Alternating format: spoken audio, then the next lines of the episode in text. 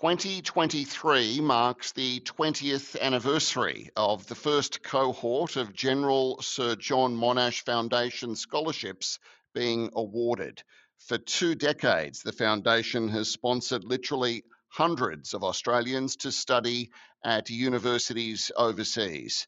The John Monash Scholarship is gifted in the spirit of General Sir John Monash, a remarkable Australian who believed that education is not given for individual benefit, but for the higher duties of citizens who seek to advance society. Of course, none of this could happen without the generous and outstanding support from major sponsors and benefactors. One of the people who has been actively involved from the very beginning is Dr. Yolanda Klempfner, AO. She's long had a passion for education since her days studying law under the guidance of the esteemed Sir Zelman Cohen at the University of Melbourne to becoming president of RMIT Council. Her love for higher learning and fostering it in others has been well established throughout the tertiary education sector in Australia. And I'm very pleased to say that Yolanda is our special guest on the Scholars Podcast today. Yolanda, welcome to the program. It's an honour to be talking to you today. Justin, thank you very much for inviting me. I feel quite flattered and I'm excited at the prospect of perhaps influencing other people to get involved with the foundation. Well, let's start, Yolanda, if we can, with your understanding of the mission of the General Sir John Monash Foundation. Well, perhaps if I could start off by telling you that, repeating pretty well what you have said, I have had a lifelong interest in the power of education. And I could see right from the beginning, from being invited to be part of it, about the exciting potential for influencing for positive economic, social and cultural outcomes for the country through the development of further education for young graduates. I was really chuffed that it was an Australian scholarship as opposed to the Oxford, the Rhodes Scholarship or the Fulbright. And so what, Yolanda, inspired you to be involved with the foundation and the scholarship program? Really, its potential as a game changer in the area of economic, social and cultural activities of the country, because what we were gathering were the best and the brightest and giving them the opportunity of further developing their skills through their education at any of the best universities in the world. And this is where this particular scholarship scheme is so different from others. You know, if you get a Rhodes, you can only go to Oxford. If you get a Fulbright, you can only go to America. If you get a John Monash, you can go anywhere in the world. I agree. I'm keen to know more about your professional background, Yolanda. Can you give our listeners an idea of your life and your professional achievements? Well, I graduated from Melbourne University, as you mentioned, with a law degree. I did my articles in one of the Melbourne city firms, and for a short period I did work at that firm until I had my first child. I subsequently had 2 more children, and I started my own practice, which I initially ran from home. In the fullness of time, I got to the stage where I either had to take in a partner, but certainly move out of the home office environment. And a dear friend of mine, also a lawyer, had lunch with me one day, and she pulled out an advertisement from the press which required an applicant to apply for the position Advisor of Women's Affairs to the Victorian Government. Now, she was married to a man considerably older than me, and I was brought up strictly. And I was brought up to respect the views of elder people. So I took that on board and I applied and I got the position. So for 5 years, I was the advisor on women's affairs, to two Victorian premiers. Subsequently, I became a member of the Equal Opportunity Board, where I served for a period. And goodness, I'm so old now that I forget half my life. And I do notice you have some letters after your name, Yolanda, an Order of Australia. Tell us about when you were awarded that and specifically what for? Well, the first thing that I really need to correct is that my doctorate is not one earned through a PhD. It's an honorary doctorate awarded to me by RMIT. Mm-hmm. Now, there again, I was invited to come onto the board, the council actually, not the board of RMIT, and which I accepted and became very involved in the lives of the students and the university. And in the fullness of time, well, RMIT was originally a working men's college. It became a university, and I became a president for a number of years, and for a very short period when it did become a university, a chancellor. I noticed before you said you started your practice working from home. You were one of the real early adopters, because everyone seems to be working from home at the moment. That's right. I was ahead of my time, you see. You had the vision, yes. Now, as an early supporter, you've been a board member and you've been integral to the design of the selection process of the General Sir John Monash Foundation. So perhaps you could tell us about the early days of the foundation and how that has evolved over, say, the past 20 years. Right, certainly. The one thing which I omitted to tell you is that the person who really definitely influenced me to come onto the board of the foundation was a man called Michael Robertson, who was a university student friend of mine, and I think the first president, the first chairman of the foundation.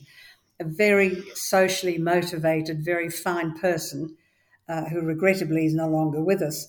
But he took one of my arms behind my back, twisted it a little bit harder, and he said, "You will come on board," which I did. Yeah. Yes. Now, my task was to help him to set up the foundation right from scratch. And so I approached a number of people that I knew who were both academics and prominent in the community. And I said, well, let's sit down and talk about it. And what we devised was a system where each of the states and the territories was to be asked to nominate a set number of applicants for the national award. The number was set according to the student population in that state or territory. Uh-huh. So, for instance, in New South Wales could nominate to the National Committee more than than Canberra, than ACT. Of course. And in each state, we found people who were willing and enthusiastic to actually act as the original interviewers of the applicants. And then it was their task to take a good look at the cohort in their state, to nominate them to the National Committee, and the National Committee then flew the young people from all over Australia to Melbourne. We interviewed them and we made a selection of 8 from the whole of Australia. It was actually a very, very difficult task. I bet it was, choosing 8, yes. At the time, the grants were for 3 years, and it was $50,000 per year for each of the 3 years. It is currently $75,000. And what else can I tell you? Over the last 20 years, we have had 248 scholars, of whom 121 have returned back to Australia, and the vast majority are occupying significant positions in the public sector, the private sector. So nearly 250 scholars. No doubt you will remember some of them probably more strongly than others. Are there any scholars, maybe some of the early ones, that you've formed friendships with, or you've followed their careers very closely because of your association with them? Yes, I do. I was going to mention four who made a particular impression on me, although every one of them I regarded as another one of my children, and I followed their progress in the early stages. Of course, now 20 years on, I don't do that anymore, except if I have the privilege of meeting them at one of our functions. Now, the four which I have chosen, in fact, five. One of them is Brigadier Noble, who applied to us. He was in a regular army, Australian Army. He was very keen to study in Washington. He thought that it would further his career, but more than that, he thought that it would be very beneficial to Australia. And while he came down, it came to us as an applicant. I think he was probably aged in his mid-30s. And he didn't hold a particularly high rank, and the army would not send him anywhere, but we did. And he became a brigadier, and he became a leader in all of our conflicts in recent years. And I think that he may even have been in charge of the American unit in the Pacific at one stage. Incredible. It was quite incredible. Another one who I have contact with is a man called Mark Dawson, Dr. Mark Dawson. Yes. A real doctor, a genuine doctor, who is a most fabulous person, and he leads a research team at the Peter McCallum Hospital, Cancer Hospital in Melbourne. And he has many, many credits to his name, as well as being a most charming and devoted person. So he's another one. I think I should mention a couple of women now, because one of the things that I'm rather proud of is that pretty well right through we have almost equivalent numbers of men and women as the awardees. And it's just that's the way that the cards have always fallen. It wasn't that we went out of our way to say we will only have 50% of each sex. Yes, I understand. Gender, rather, sorry. So I'm going to mention to you an extraordinary young woman called Danielle Malik. Yes, I've spoken with her before. Incredible. Is she not incredible? Amazing. Well, as you can't believe what she's done. Yeah, well, she's working for the World Bank. She's a lawyer. She has been involved with the Indigenous community, I think in land rights and other issues. And she's also very active in the protection of women and children from violence of any kind. And I think, from memory, a mother of five. Indeed. Two sets of twins and a single birth. Yes, that's right. And runs the tuck shop. Yes, I don't know when she sleeps. Yes, Danielle, who else is on your list? The other one on my list is Lara Olson. I have not mentioned her, have I?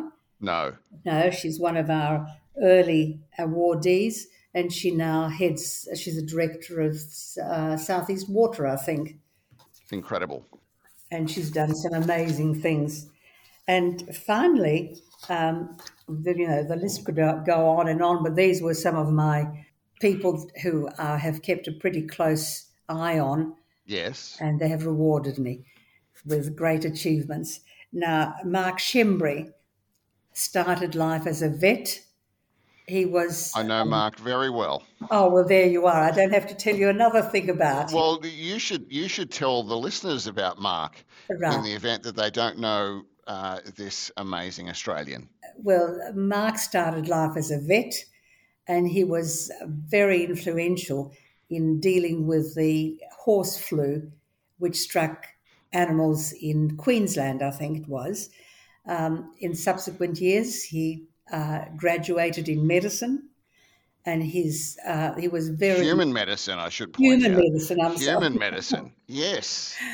I believe that he was very influential in helping governments with the COVID outbreak.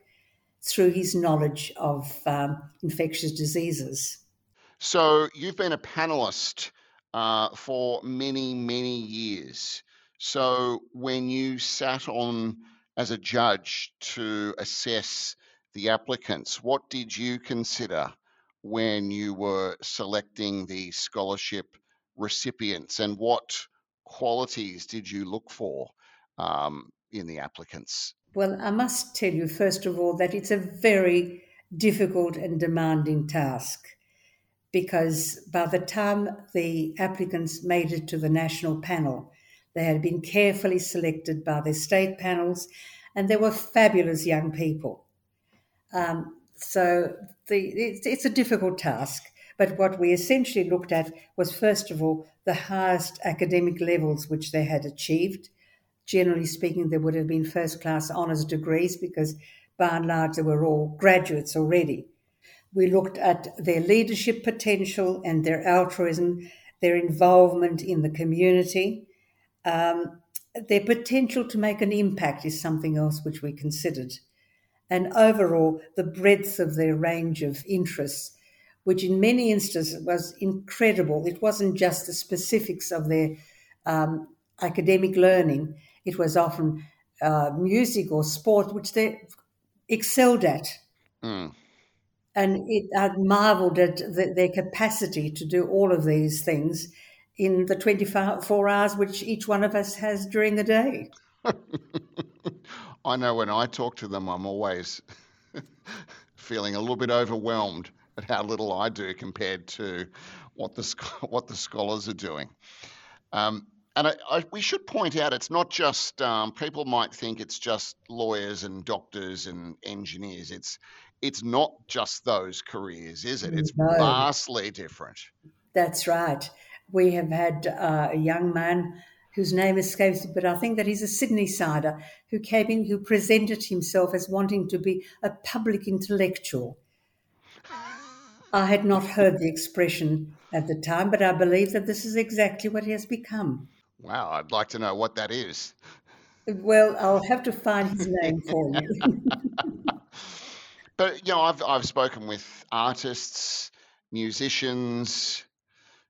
There are nuclear physicists and people in green technology. I mean, it's really any form of academia, humanities, the arts that the foundation supports.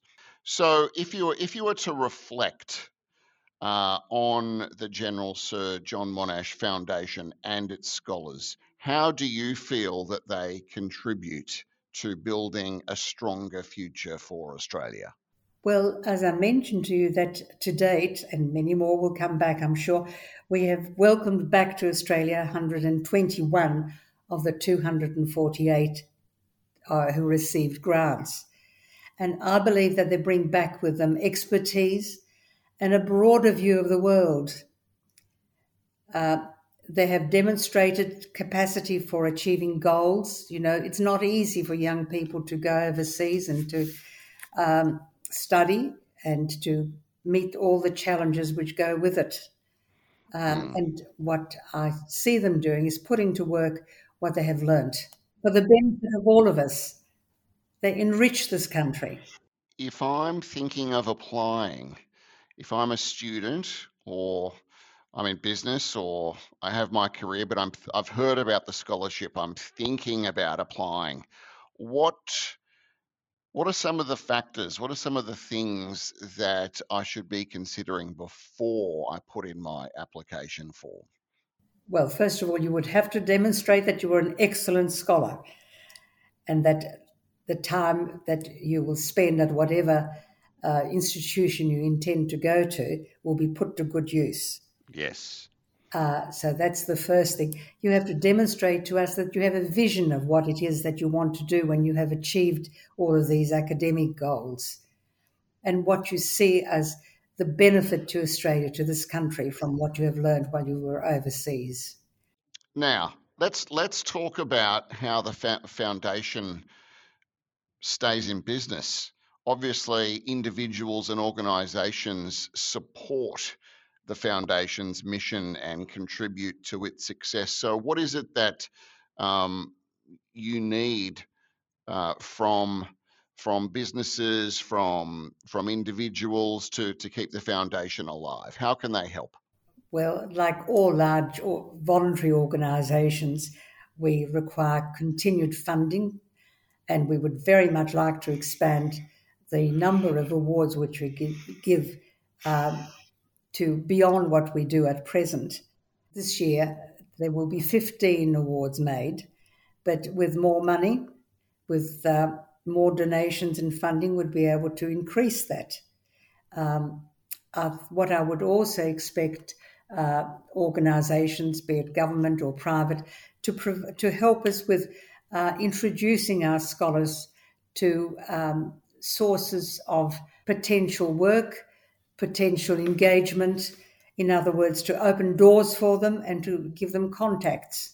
Yolanda, what advice, let's think about this, what advice could you give to young Australians who aspire to make a positive impact in their respective fields? Well, I know that's a very difficult call, but I would ask them to have a clear vision of their desired outcome. You know, to be single-minded, to be dedicated, and to work jolly hard. Because no matter how bright you are, unless you put in the hours and the dedication, you won't get very far. And if you were to look back, reflecting on your time with the foundation, what are you most proud of in relation to the foundation's accomplishments? I guess that I'm pretty proud of the initial setup that I have described earlier on, but I'm most proud about the achievements of our scholars. I think the few that I mentioned earlier really are just an indication. It's the tip of the iceberg. You mentioned before the Rhodes and the Fulbright. I know there are a few others out there. How do you think the Monash Scholarship stacks up against those names, your competitors? Better, much better. And why? Tell me why is that in your view? Well, first of all, our scholars can go anywhere in the world, and I think that's very important because while universities are wonderful places, some universities specialise in particular things, which a particular candidate or awardee has selected because of the information which the education which they can get there, which is very specific to their aims. And I think that's pretty well unique. What else can I... So I think that's very, very important. I think that the amount of the stipend is not over-generous, but if they're prepared to live on baked beans and maybe a glass of milk, they should be able to just about survive. I would like to think that with inflation galloping, we can keep up with the grants which we make, but it's very difficult. Oh, I've got one other thing which is exciting and different for our organisation. It is that applicants there's no age limit. And I did mention earlier on that Brigadier Noble was, I think, in his mid-30s, whereas many of the others are 21, maybe 22. But there's no age limit or no prescribed age. No, yes, okay. And if you were to use a few words to sum up the foundation, to describe the foundation in everything it stands for, what would those words be? It's like a big family. We have lots and lots of volunteers who give of their time very generously in the selection of the candidates in their own states. I think that I would like to see the foundation expand further. And I would like to, we do try to highlight the achievements of the scholars, but I don't know that the general public is fully aware of it. Very well said. Dr. Yolanda Klempfner, AO, thank you so much for your time today. We really appreciate your generosity, your candour and your great insights today. All the very best and thank you for coming on to the Scholars Podcast. Thank you very much.